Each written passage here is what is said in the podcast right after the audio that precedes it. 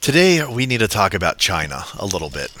There, there's a few things in ancient China that, that really matter a great deal, and we're going to go through those. So we're going to start with a thing called ancestor veneration.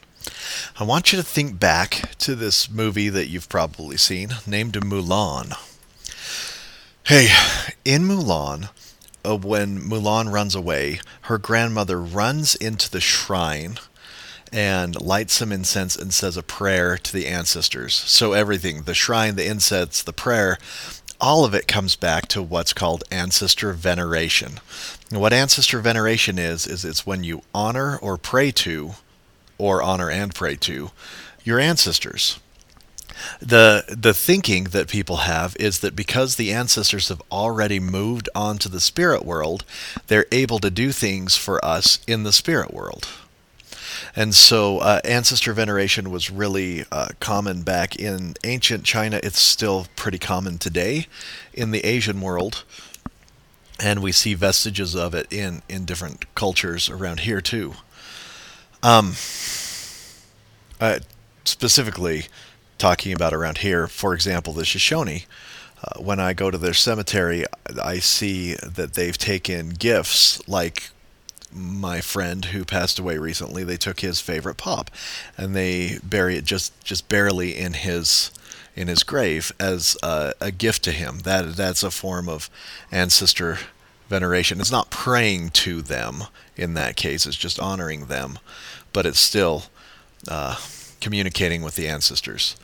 Now, they communicated with the ancestors for a while, or or attempted to, but they thought, you know, it'd be nice if the ancestors could answer back.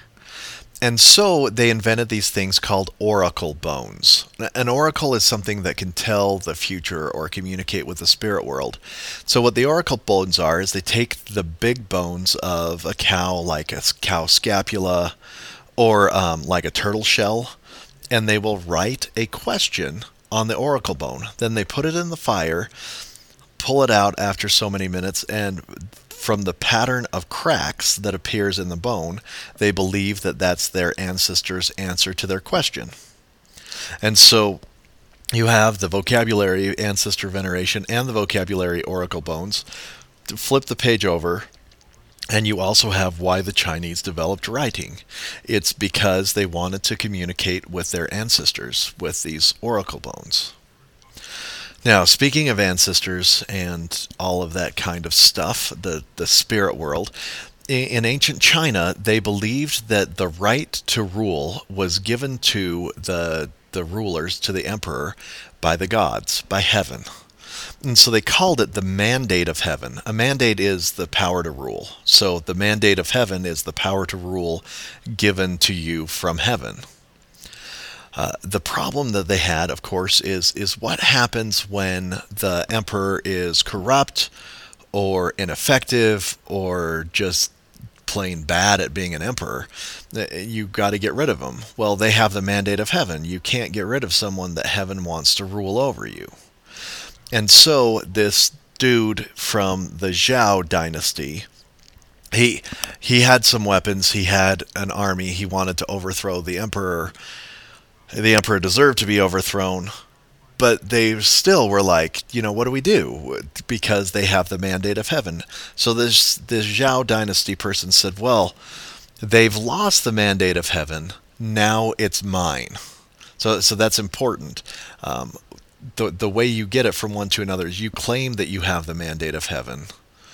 Um, and then the people look to you. If you're successful in your battle against the other emperor, they say, "Well, gee, that that must be right."